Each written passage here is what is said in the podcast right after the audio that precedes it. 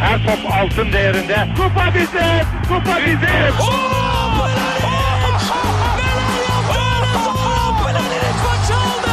Dengeli de attı. İsabetine buldu. Magna Fontervi. Zora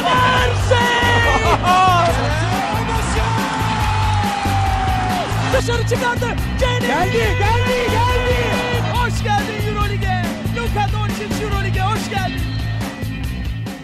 İkili Oyun'un 52. bölümüne hoş geldiniz. Ben Serkan Mutlu. Mikrofonun diğer ucunda her zaman olduğu gibi Ali Aktin ve Tancan Fümen var. Selamlar beyler. Selamlar. Selam.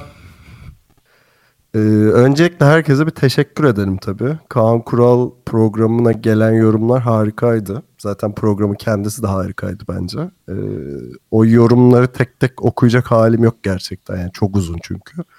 Ama böyle genel olarak e, %99 diyeyim. E, çok memnun kalmış. %1 de Allen Iverson'cıymış galiba. Herkese teşekkür ediyoruz o zaman. evet evet. Özellikle Kaan Kural'a da teşekkür ederim tekrardan. Harika bir programdı. Aynen. Bıraksak mı artık? evet. Gözleri onu arıyor ya şimdi bir yorumla girecek falan diye çok alıştım ben. Ya bu arada dinleyicilere de bir not düşelim. Hani e, bıraksak 3 saat sürecekti yayın hani. Bir, bir yerde kesmek zorunda kaldık artık. E, yani kestikten sonra da bayağı bir muhabbet ettik ama onlar bizde. ha, hiçbir zaman bilemeyeceksiniz. Neyse Kaan abi çok mütevazı ve harika bir insan. E, tekrar sağ olsun. E, Euroleague konuşacağız bugün. E, Anadolu Efes ve Fenerbahçe'nin maçlarını. Onlara geçmeden önce biraz yorum okuyayım izninizle.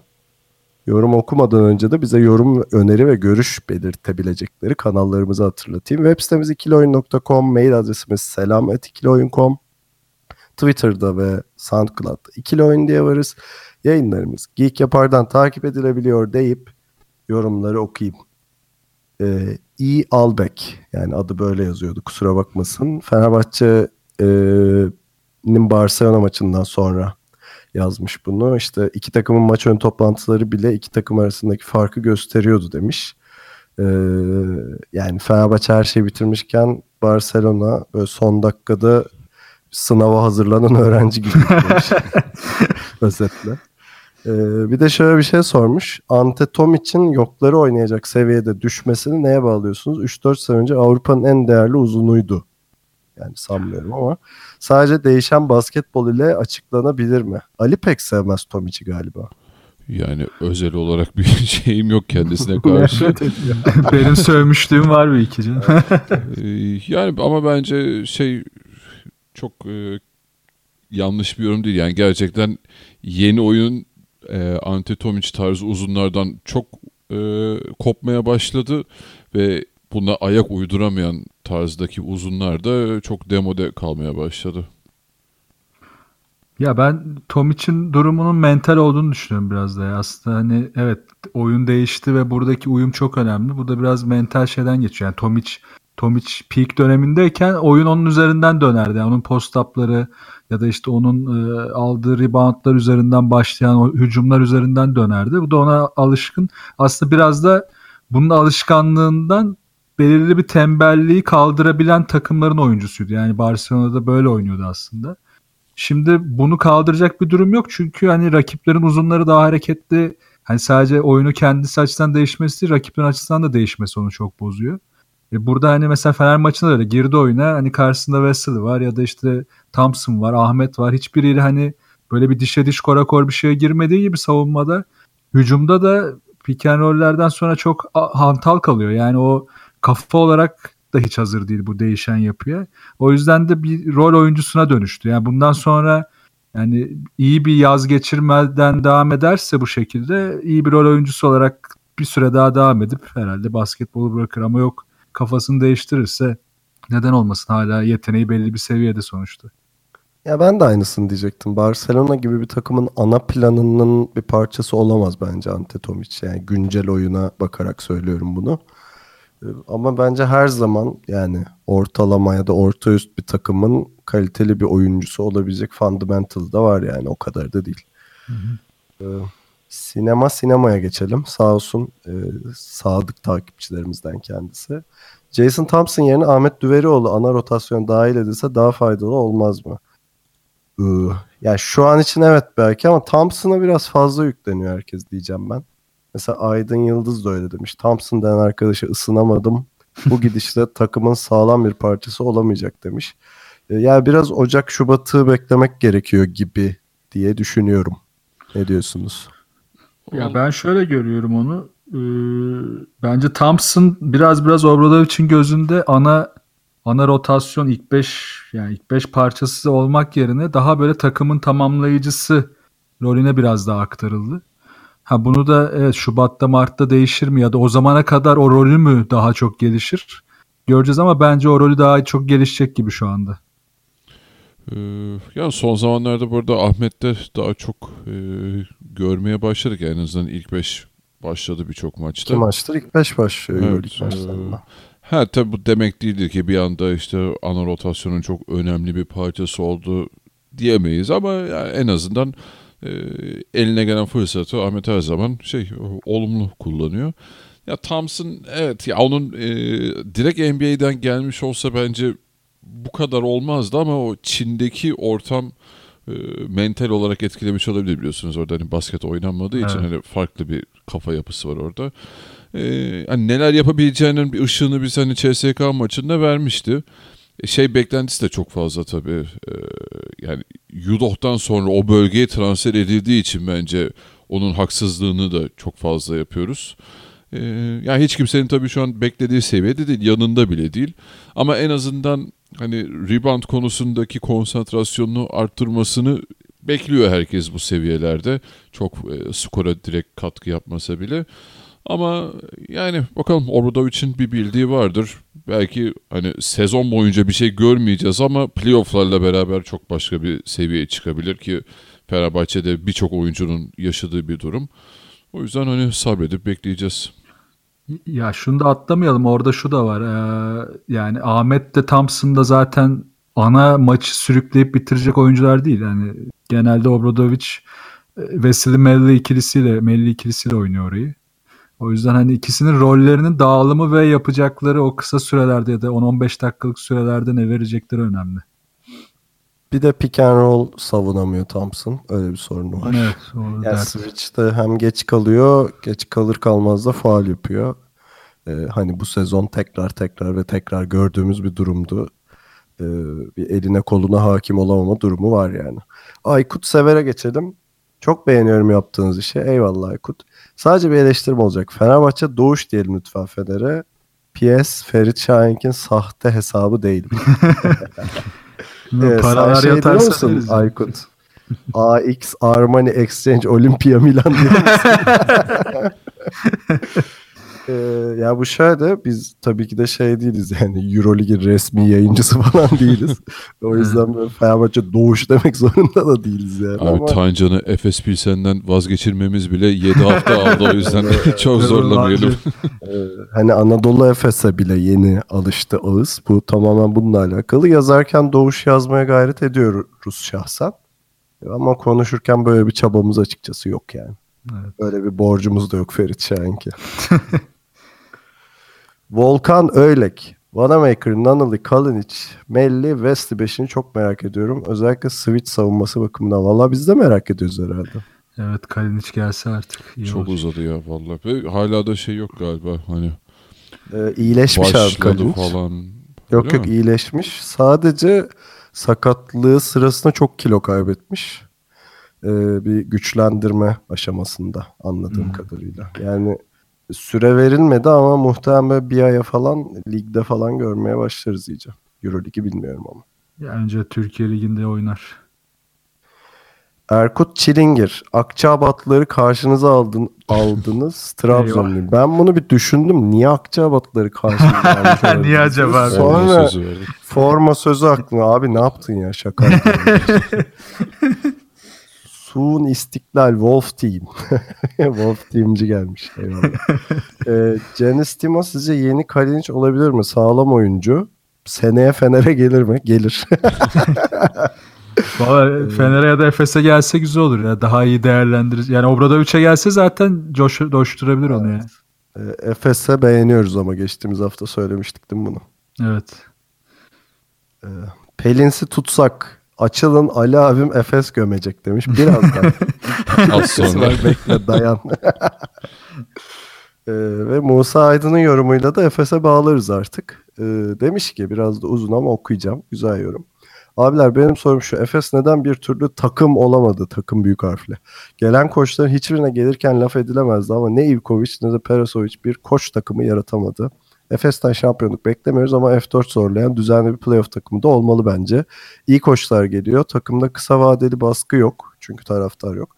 Fakat yıllardır bir türlü uzun vadede oyuna oturan ne bekleyeceğimizi bildiğimiz bir takım olamadı. Sizce sebepleri nedir? Şanssızlık deyip geçmek olmaz. Ee, yani Uzun uzun sezon- konuşalım.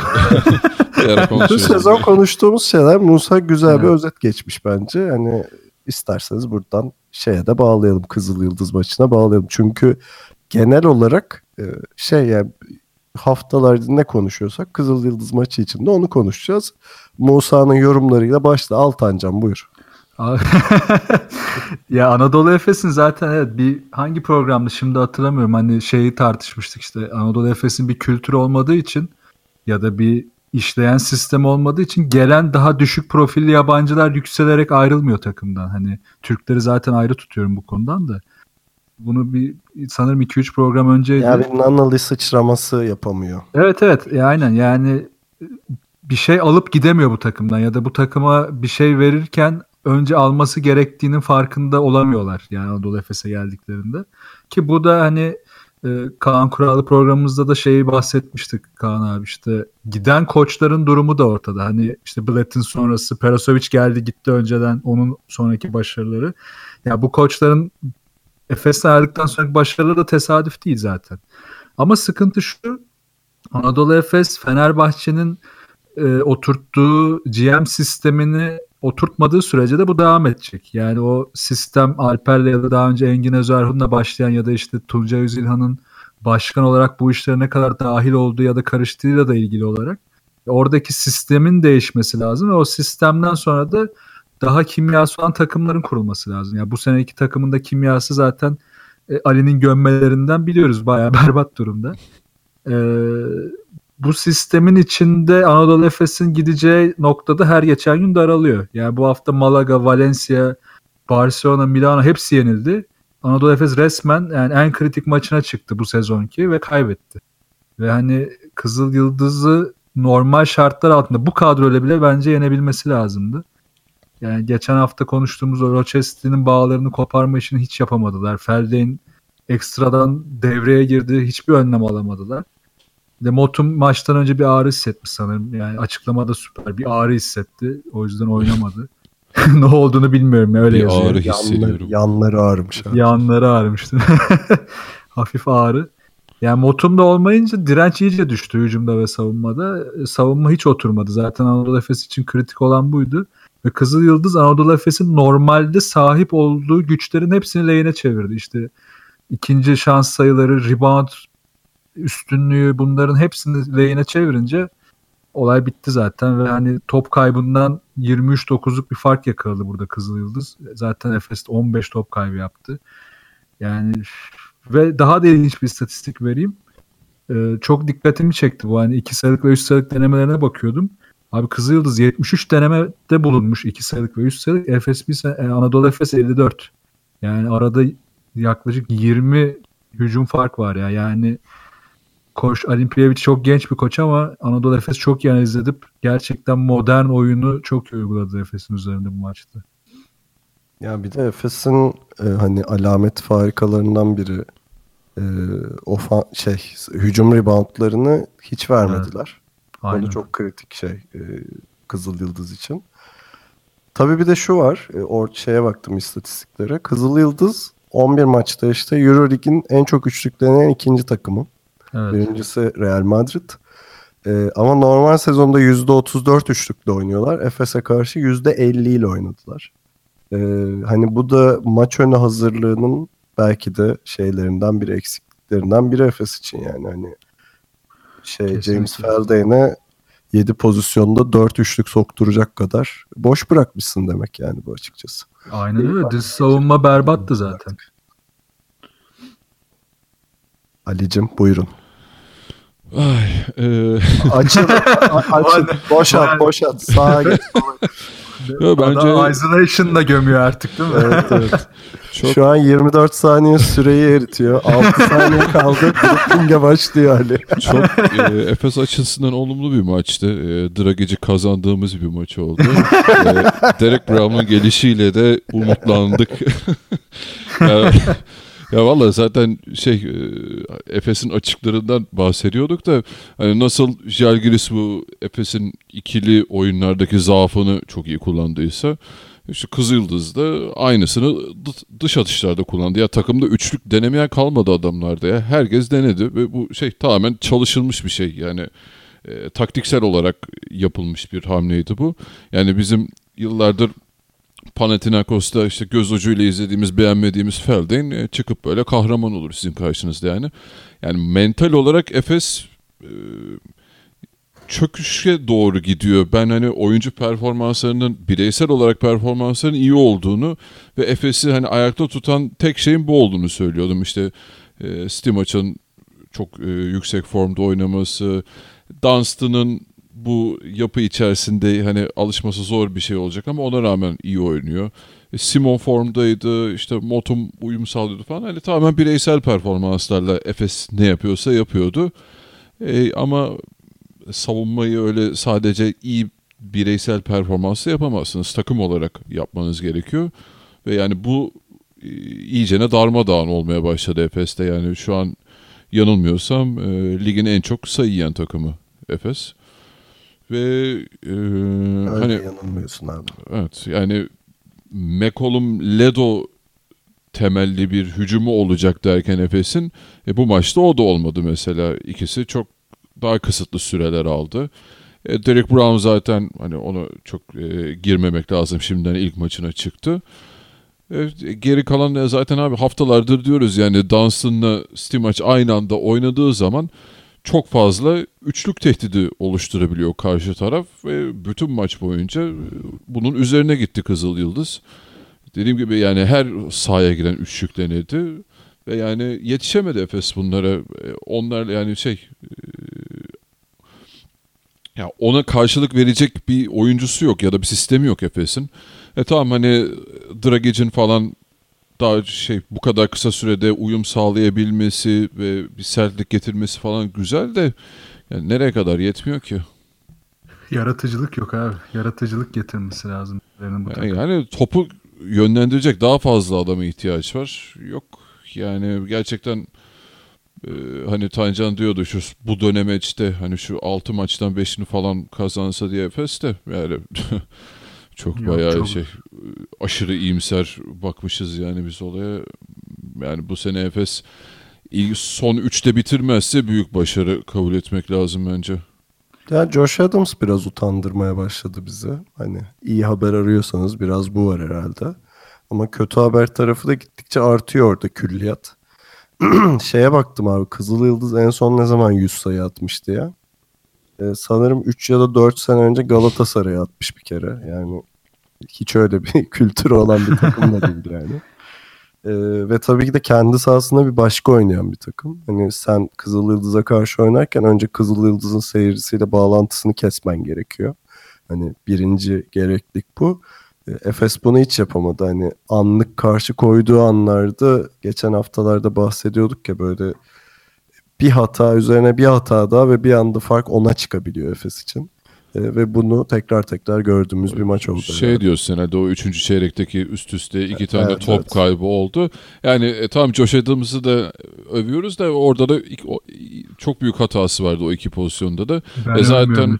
Ha, Ben de övmüyorum bu arada ama hani şey diyorduk adama devre arası gönderirse falan e, Josh Adams gelene kadar sa gelene kadar gönderilecek Hayır, başka adam şu var ya yani. adam en azından iyi niyetli hani bir şey ortaya koymaya kendini kanıtlamaya çalışıyor. Ama bu seviyenin ya da böyle Efes'i sürükleyecek bir adam değil. Yani kısıtlı. Ha bunu alıp Perasovic üst noktaya çıkarabilir mi? O da çok şüpheli. Ee, zaten hani dediğim için az önce dediğim hani takımda mental olarak bir çöküş başlayacak dediğim zaten 3. çeyrekte o iki tane üst üste daha topu oyuna sokamadı Efes. Orada maç koptu zaten 3. çeyreğin başında. Sonrası ya genel olarak zaten bütün maçın kontrolü Kızıl Yıldız'daydı. O 3. çeyreğin başı da tam kopuş oldu yani. Ya bak bir şey ekleyeceğim. Ee, dediklerin hepsine katılıyorum. Mesela bu maç 107 değil mi Efes? Bu maçı yine kazanabilirdi ama işte Anadolu Efes'in hatası şu takımda. Sen bu takımı kuruyorsan hani böyle bir takım kuruyorsan bu takıma bir tane Gadılak, bir tane Eric Green, bir tane belki Felden işte lazım. Yani yaratıcıdan kastım çıksın 15 asist yapsın yaratıcı değil. Yani pozisyon ve skor yaratacak adam lazım bu takıma. Yani asistin yanında bunları da yapacak biri lazım. Yani bir tane oyuncunun yanına böyle takım kurarsanız bu takım yine kazanır. Atıyorum bu 105 atardı yine kazanırdı. Ulan Yani- Granger niye gitti diye 40 kere sorduk mesela. Aynen öyle. Yani belki Granger kalsa o 30 atardı bu maçta yine kazanırlardı. Yani bu dengeyi de sağlayamıyor şu anda Perasovic elindekiler. Yani McCollum'la Lido bu seviyeye de gelebilecek mi? Yani evet McCollum 3 maçta bir kere gelebiliyor. Lido hiç gelemedi daha ama bir kere gelmek de işe yaramıyor yani. Ve ve Kızıl Yıldız o kadar iyi savundu ki dışı dışarıyı. Böyle bir yaratıcı olmayınca da hiçbir çözüm üretemedi Anadolu Efes zaten. Evet. Benim ekleyecek bir şeyim kalmadı. Yok abi gerçekten ya her hafta aynı şeyi konuşuyoruz zaten. Ya, Ve o zaman- da gidecek Abi bir yer şöyle, kalmadı ben- yani. Ben şöyle bir şey ekleyebilirim. Anadolu Efes'i ben şuna benzetiyorum abi son dönemde. Windows'a update gelir tamam mı? Ne bileyim Windows 7 kullanıyorsundur. 8'e yükselteceğin update gelir. Onu kurarsın ama böyle bir temiz format mı atsaydım diye düşünüyorsun. Çünkü böyle driver çakışır. Aynen. efendim yavaş çalışır falan. Efes aynen onu yaşıyor bence yıllardır. Efes'in yani kendisine, mentalitesine bu formatı atması lazım. Ama Efes bu formatı hep şeye atıyor. Teknik şey koç değiştiriyor. Takımın yarısı gidiyor, yeni adamlar geliyor falan ama bu değişimin startı daha tepelerden başlaması lazım deyip Tuncay diye böyle parantez içinde şey e, belirteyim. Yani gerçekten mentalite değişikliği lazım yani Yani bir Efes'in. işlemciyi değiştirmek lazım artık ya. Oraya da bir update gerekiyor o zaman. Ben geçen hafta istifa çağrımı yapmıştım zaten. ya O zaman şey bile çok güzel bir gösterge bence. Yani e, senin iki tane beş numaran bu maçta üç tane üçlük deniyorsa hadi iki tanesi de girdi eyvallah dansın da bu hani o salmışlığın bir göstergesi bence. Dunstan bence özellikle deniyor da Steam maça katılırım bu görüşünde. O da denedim galiba yanlış Evet, işte. hatırlamıyorum. Bence Dunstan denemeye devam etsin. abi. Dunstan evet Ya edebilir. çünkü yani. iki uzunlu oynarken hani en azından birinin böyle ufak da olsa bir tehdidi olursa en azından alan açılacak yani Efes'e. Yo at- atıyorsa atsın eyvallah ona yani sen niye atıyorsun demem ama benim hissettiğim şu bunlar tamamen kendi inisiyatifi içinde alıp atıyorlar. Bu çalışıldığı ya da Perasovic'den öyle bir şey e, duydukları için atmadılar bence. Ha, Yok Dunstan da öyledir ya. Dunstan'ın çünkü abi bu sezona kadar öyle bir isteği hamlesi bile yok yani. Bu seneki mecburiyet içinde bence özellikle söylenmiştir ya. Yani o kadar da ben Perasovic'in salacağını zannetmiyorum. Ki herif sert bir koç yani temelde. Ama City maç için olabilir. Hani ulan zaten boş koyarlar deyip atmış olabilir yani. Hani bir şey diyemedim ona. Yani o zaman bir kısa bir kızıldız öveyim ben bir de ya. Herifler Hak yani. Dangubic gibi sayısı olarak sahaya çok bir şey koymayan böyle 3-4 tane çok iyi Sırp oyuncuları var. Yani Sırp kökenli oyuncuları var ve hepsi çok istiyorlar ya. Yani Anadolu Efes'in bir eksiği de bu. Belki altyapıdan gelecek bu seviyede 3-4 tane genci olsa istekli aç. Yani gençten kast 18-19 yani biraz daha 22-23. Hani çok büyük süperstar potansiyel olmasına gerek yok yani. Belli bir potansiyel oyuncular işte her zaman bu seviyede iş görebiliyor. Ve bu oyuncular daha sonra ekmeklerini harbiden taştan çıkararak bir yerlere gelince hem takımlara bağlılıkları da artıyor hem de Avrupa için de değerli oluyorlar. Ee, yani Olimpiyevic gibi 31 yaşındaki bir koçun da böyle bir elindeki malzemeyi kullanması baya hoş yani güzel. Takdir ediyorum. abi. Efes de öyle bir takım değil yani. Efes geçtiğimiz sene 13-15 milyon bütçesi olan herhalde bu sene de öyle bir şeydir. Öyle bir takım. Kızıl Yıldız yaz sezonunda Kickstarter kampanyası başlatıyordu. 3-5 dolar atın falan diye. Yani şeyin iflasın eşiğinde takım. Maaş tabii. ödeyemeyen bir Daha takım. da kötü Hani, bir durumdalardı. e, yani. hani orada bu yetenekler çıkabiliyor ama Efes'in yani maaş bütçesine bakıyorsun. Abi hep söylüyorum bunu. Olympiakos'tan daha şey değil. Az değil yani Efes'in bütçesi. Valla Alper öyle demiyor. Küçüldük diyor abi ne diyeyim. e, yani bu sene öyledir de geçtiğimiz sene neydi peki? Olympiakos final Ya oynuyordu. tabii canım. İşte ben de diyorum ki madem bu paraları harcayıp bir sonuç alamıyorsun döneceğin sistem bu olmamalı. Yani döneceğin sistem başka bir şey olmalı. Bütçeyi kısmak değil senin döneceğin sistem. Abi o A- zaten anakartı değiştirin hocam. Bütçe muhabbeti zaten bizim ülkede çok gereksiz saçma sapan bir yere geldi de hadi Ya evet, açıkla o zaman. yani. Jalgiris'in bütçesine söylesin Alper. Kızıl Yıldız'ın bütçesine söylesin. İkisinde yani şey minimum bütçelerle oynayan takımlar al böyle hallaç pamuğu gibi çeviri atarlar Ya seni. tabii canım. Ya geçen işte yani en basit örnek gözümüz önünde. Yani Tofaş'ın 2000'lerdeki bütçesiyle şimdiki bütçesi kıyaslanamayacak seviyededir. Ama Tofaş'ın planlaması ta ikinci lige düştüğünde yani bu şubeyi kapatıp ikinci ligden tekrar başladığında belirlenmişti. Ve bu yol yani 10 yıllık falan bir yol. Şu anda geldikleri durum lig lideri ve onda 10 seviyesi. Hani tamam belki yine şampiyon olamayacaklar ama çıkan oyuncu el- eldeki malzemeyi değerlendirme çok uzun bir planlamadan geçiyor.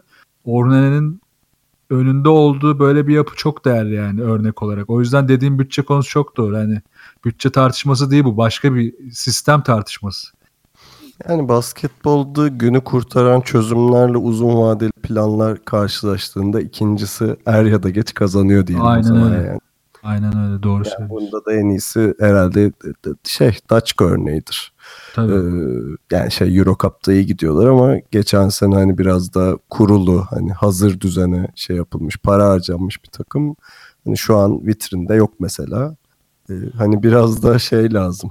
Ee, San Antonio Spurs devamlılığında Kesinlikle. şeyler Ya- e, yö- yönetim anlayışları lazım herhalde. Bu arada Türkiye. bence geçen sene hem Darüşşafaka yönetimi hem David Blatt zaten baştan biliyordu o işin tek senelik olduğunu.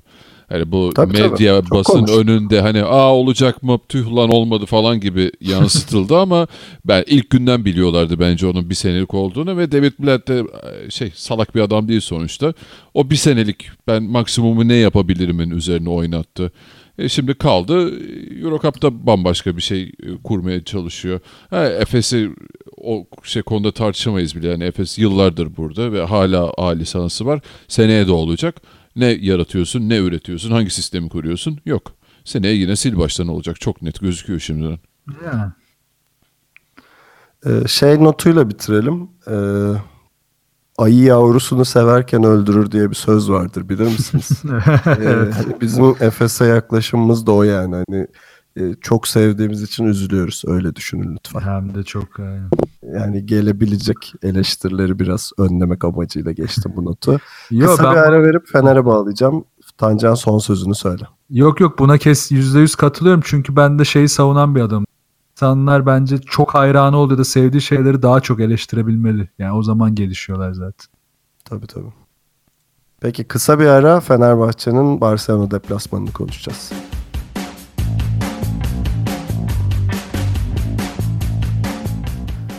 Fenerbahçe ile devam ediyoruz. Fenerbahçe'de gelenek değişmedi. Gidip Barcelona'yı deplasmanda yenmeye devam ediyor. CSK'ya karşı da böyle bir şey var. Ee, ama tabii geçen sene biraz daha şansı olmuştu yanlış hatırlamıyorsam. İlk maç falan. Ee, zaten Fener böyle Aralık Ocağı kadar kendine gelememişti falan ama bu, bu maç çok ciddi bir dominasyonuyla geçti Fenerbahçe'nin. Ee, Ali senle başlayalım. Nasıl gördün Fenerbahçe'yi? Yani gerçekten o Baskonya maçından çok da farklı olmadı. Şöyle yani hiç hani siz bizim rakibimiz değilsiniz ya da o seviyede değilsiniz maçı oldu bu. Ee, ya Barcelona'nın bu ilk çeyrekteki çok absürt e, dış atış yüzdesi yanıltmasın tabii yani orada da Fenerbahçe düşmedi kesinlikle maçtan ama ya maçı kontrolü özellikle ikinci çeyrekten itibaren tamamen Fenerbahçe'nin elindeydi. Ee, yani ben ben tahmin etmiyordum. Kimsenin de tahmin ettiğini zannet tahmin edeceğini zannetmiyorum. Fenerbahçe çok erken forma girdi bu sene. hani geçen sene playoff'lara doğru artan bir süreç vardı. Yani bu seneye bakıyorum. e, Kasım abi. Kasım'dan beri Fenerbahçe çok iyi oynuyor. Hani zaten bu yanılmıyorsam dördüncü galibiyet üst üste. Hani bu seneki yenilgilere de bakarsak işte Malaga'ya bir sayıdan gitti. İşte Panathinaikos'un o Papas'ın son saniye üçlüğünde gitti. İşte Olympiakos maçı uzatmalarda gitti falan. Yani, ya hiç kimseye hiç kimseye eyvallah yok Fenerbahçe'nin bu sene. Hiç şey e, beklediğimizden çok daha sağlam. Ha, tabii oy- oyun olarak düştüğü dönemler oldu ki ama onların da toparlanması çok hızlı oldu. Ben ona da şaşırıyorum. Mesela hani Sulukas'ı gömdüğümüz bir bölüm vardı. Olympiakos maçlarına falan çok kötüydü. Yani son 3 haftadır falan da 2-3 haftadır çok iyi oynuyor Sulukas mesela. E, Nanali zaten bambaşka bir seviyede. Ya şeye çok güldüm.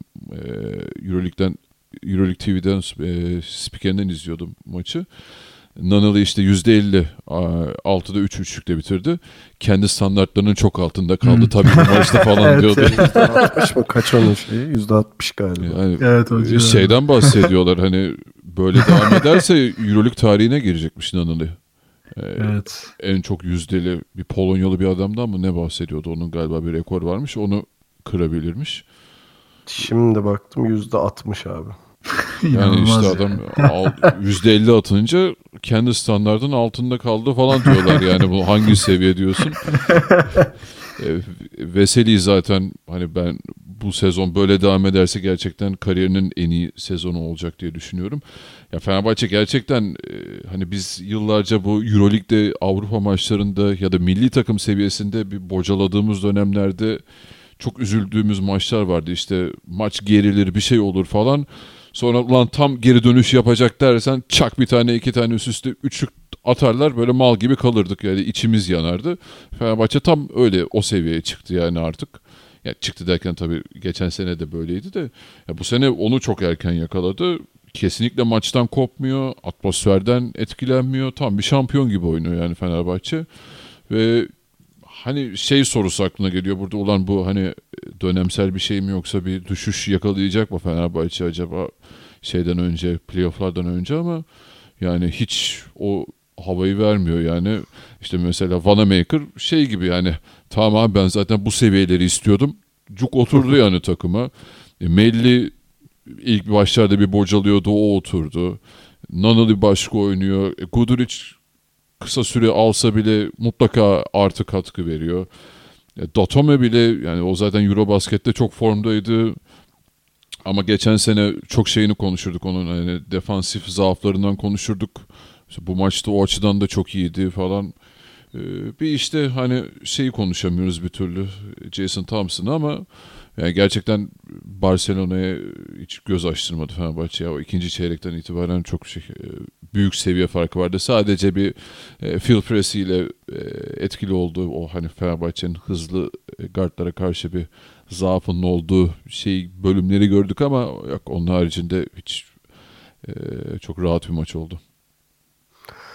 Ee, yani teknik taktik konuşması ben Tancan'a bırakacağım. Sadece şunu söyleyeyim. Sıkıcı kısmı Tancan'a o bırakıyorum. pis işi Tancan ya.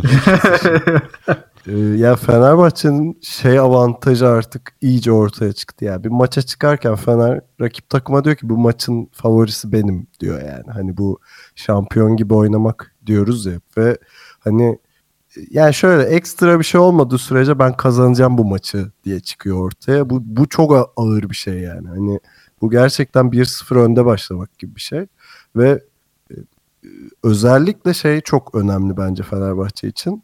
Ee, rakip takımlar Fenerbahçe'yi provoke etmeye çalışıyor çoğu durumda. İşte özellikle Veseli üzerine çok gidiyorlar ama Fenerbahçe hep sakin kalmayı başarıyor. Bu çok önemli. Dördüncü çeyrek bunu yaşadık mesela. İşte Navarro oyundaydı. Navarro çok sever zaten. Kariyeri boyunca öyle bir adamdı. Pis Ee, herif. Evet yani Euroleague efsanesidir ama pis bir insandır. Hani bunu herkes herhalde kabul ediyordur. Ee, hani denede Sito Alonso teknik faal aldı. Hani hakemleri oynamaya çalışıyor. Fenerbahçe hep çok sakindi yani. Hani o gaza gelmeme hali çok önemli Fenerbahçe için. Arada fark böyle 6'ya 7'ye düşse de biliyor yani. Ben hani düzenimi oturttuğum sürece bu maçtan galip ayrılacağımı biliyor. Bunun ne kadar değerli bir şey olduğunu hani şimdi baktığında biraz alış, alışkanlık gibi geliyor ama bunu 4 sene önceki bir Hani 4 sene önce böyle bir şey olabileceğini düşünemezdin yani Fenerbahçe açısından ya da bir Türk takımı açısından.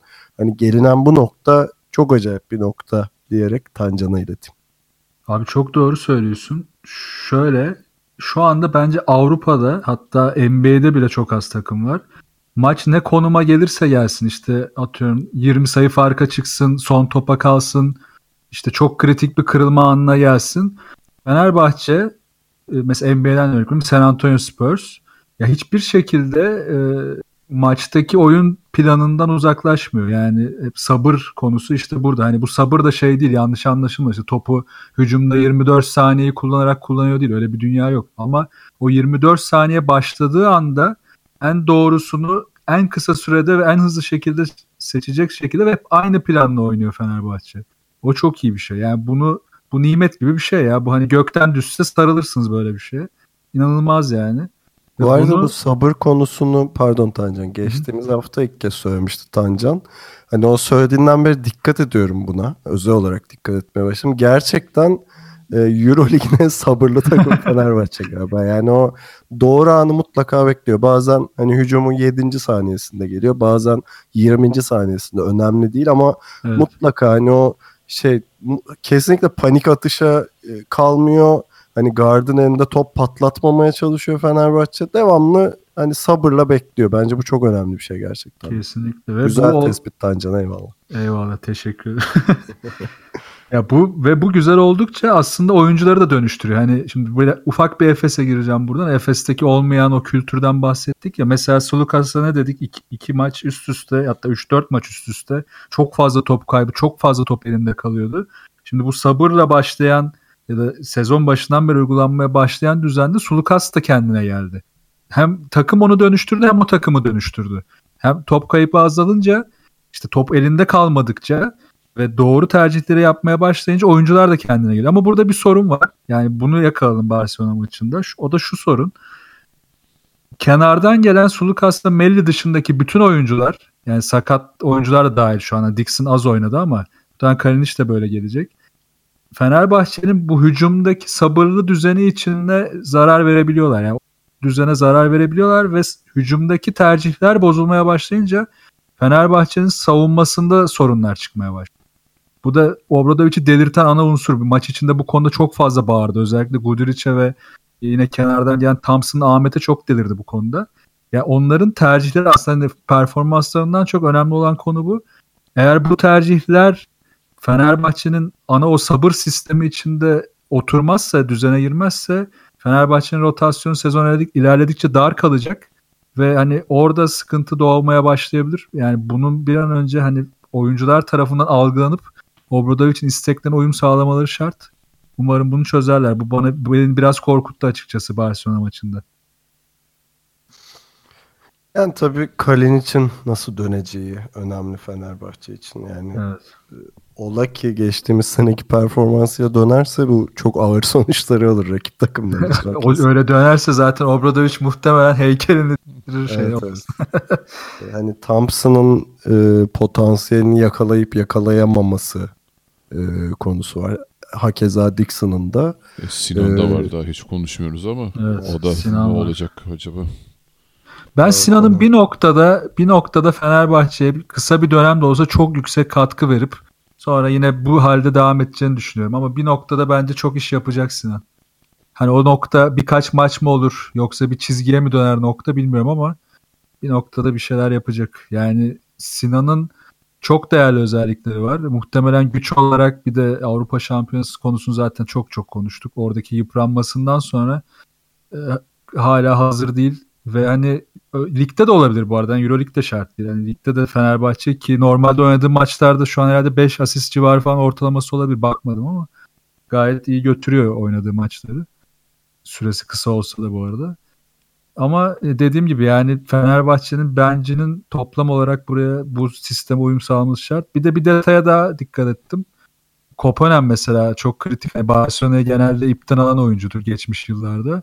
O Üçlü kadar yok. Evet o kadar ciddi hazırlanmış ki Obradovic. Yani oyuna girdiği anda çemberi göremedi ya. Yani inanılmaz. Normalde koçlar evet küçük detaylara çok dikkat eder ama Obradovic iki kat dikkat ediyor. Ee, iki üçlük denedi. Yanlış hatırlamıyorsam biri airball.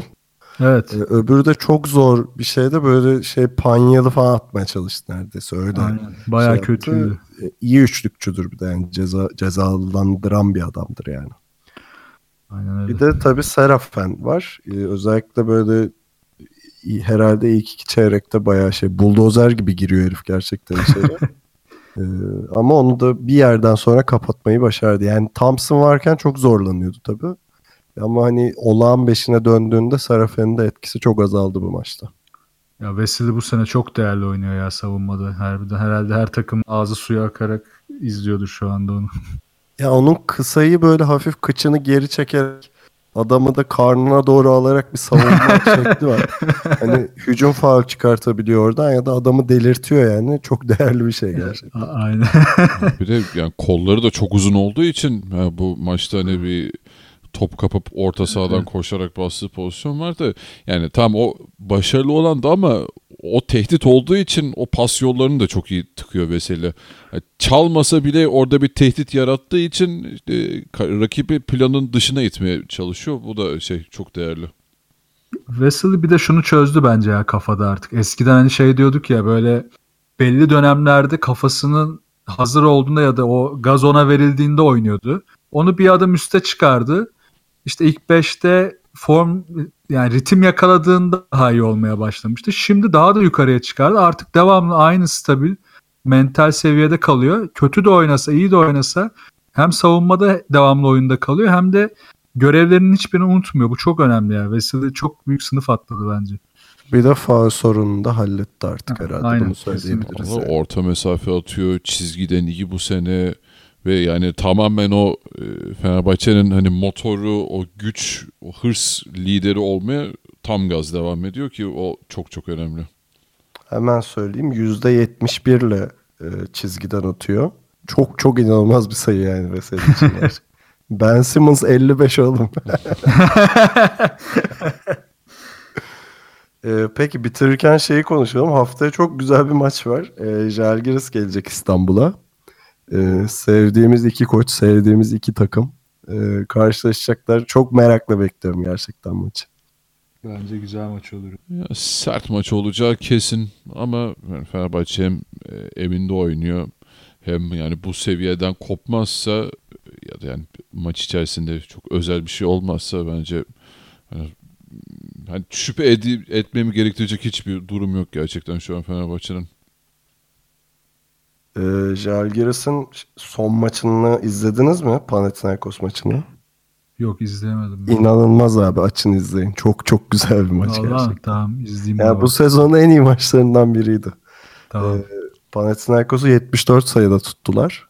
Ee, ve tabii ki de yani yenmeyi başarmaları zaten önemli bir konu ve şu anda Žalgiris ha- şey 7. sırada 6 galibiyetle şey Real Madrid'in üstünde duruyor. Hani bu sezonun en heyecan verici takımı herhalde şu ana kadar. Kesinlikle. Ben çok izli zaten izlerken keyif alıyorum. İyi oldu söylediğin. İzleyeyim bir detaylı. Şaka maka Real Madrid'de 8 oldu ya. Ya 7 bu- haftadır mı ne kaybediyorlar? Bu beni korkutuyor ya. Şöyle ya bir buçuk adamla oynuyorlar bu arada. Doncic ve yanında biraz işte e, şeyle e, şutörün adı neydi ya? Carroll mı? Ha Carroll'la böyle bir buçuk adamla oynamaya çalışıyorlar. Takımın yarısı sakat. Ve şu korkutuyor beni. Sakatlar iyileşecek. Sonuna doğru biraz form tutacaklar. Ve ilk, ilk dördün dışında bir yer alıp Yukarıda böyle- eşleşecek. aynen aynen o korkutuyor beni yani. Yani O yüzden bilmiyorum. Abi ben şunu söyleyebilirim. Ee, Obradovic'i playoff'ta yenemez Lasso. Yani Ya ben- şey, Final Four ama- belki ama playoff'ta yenemez abi. Yani be- best of five'da çok zor Obradovic'i yenmesi. Zaten hani Real Madrid'in tamam sakatlıklara çok boğuşuyor da elindeki kadro kadro abi hala hani baktığında. Abi kadroda yani Rudy Fernandez'e kaldıysan ki Rudy Fernandez de gerçekten hani bir oyuncu bu kadar hızlı nasıl düşebilir? Ulan uyuşturucuya mı başladın? Ne yapıyorsun? Anlamak mümkün değil. Yani çok inanılmaz bir hani free fall derler ya feci düşüşte. Yani Rudy'ye işte Felipe Reyes'e artık herif o da şey e, emekliliğe gidiyor. Yani hani Ayon'du Randolph'tu falan yani eksikleri çok fazla ama yani Lül'ün olmaması daha da fazla etkili. Ha, Kuzmiç de sakat doğru. Yani, Gülden çok uzun ya uzun sonra. Anthony Randolph da yok. Yani ortalığım berbat ya şu an. Harbiden bence bir buçuk iki, iki buçuk adamla falan oynuyorlar en fazla. Ama işte kadroları öyle değil ben onu söylemek istiyorum. ha Biraz, ya evet. yani Kadro- Lasso'nun eksikliği şu andaki durumları diye düşünüyorum ben. olabilir. Yani kadro evet kağıt üstünde baksan evet iyi Efes'ten iyi olabilir hatta. Yani mesela Ama- Tavares hani şey bir türlü hani e, ısınamadı takıma. Kaç Hani maç o biraz ısınırsa değişebilir. 3 maç falan oynadı sanırım. 5 maç oynamış evet. Biraz o zaman Doncic'te azıcık övelim ya. 37 dakikada yine 33 sayı. 6 rebound, 4 asist ve tek top kaybı. Fantezilikte elimde Doncic yok. O yüzden son sıralardayım. Ama bu hafta ilk kez Doncic'i olan bir takımı yenmeyi başardım Beni. arkadaşlar. Ama miydin o? Ben de öyle. Ay. Doğru. Doğru koydum. Bu hafta ne puan yaptı herkes yalnız. Bütün Evet, oyuncular iyi puan Yok, benim benim- kaptan Şivet olduğu için o da kariyer maçlarından birini oynadı. Öyle yendik işte. Ya aralarındaki puan farkı da birdi gerçi o belirleyici olmadı da be- McCollum yaktı beni. De işte normalde Doncic'e karşı oynadığında şöyle oluyor. O bir 60-70 puan mutlaka alıyor. Evet evet. evet. Yani 67-70 puan 5 adamdan falan. Geçmiş olsun ondan sonra. Ee, neyse Fenerbahçe'de böyleydi. Önümüzdeki haftaki Jalgiris maçını kesinlikle kaçırmayın diyerek bağlayalım.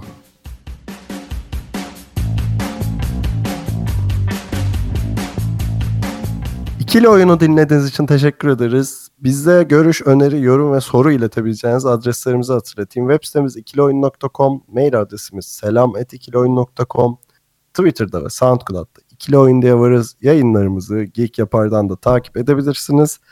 Ve yine her hafta olduğu her hafta yaptığım bir hatırlatmayı yapacağım. Bizden haberi olmayan arkadaşınız kaldıysa gidin ve bizi övün, bizi dinlemelerini söyleyin. Çok memnun oluruz.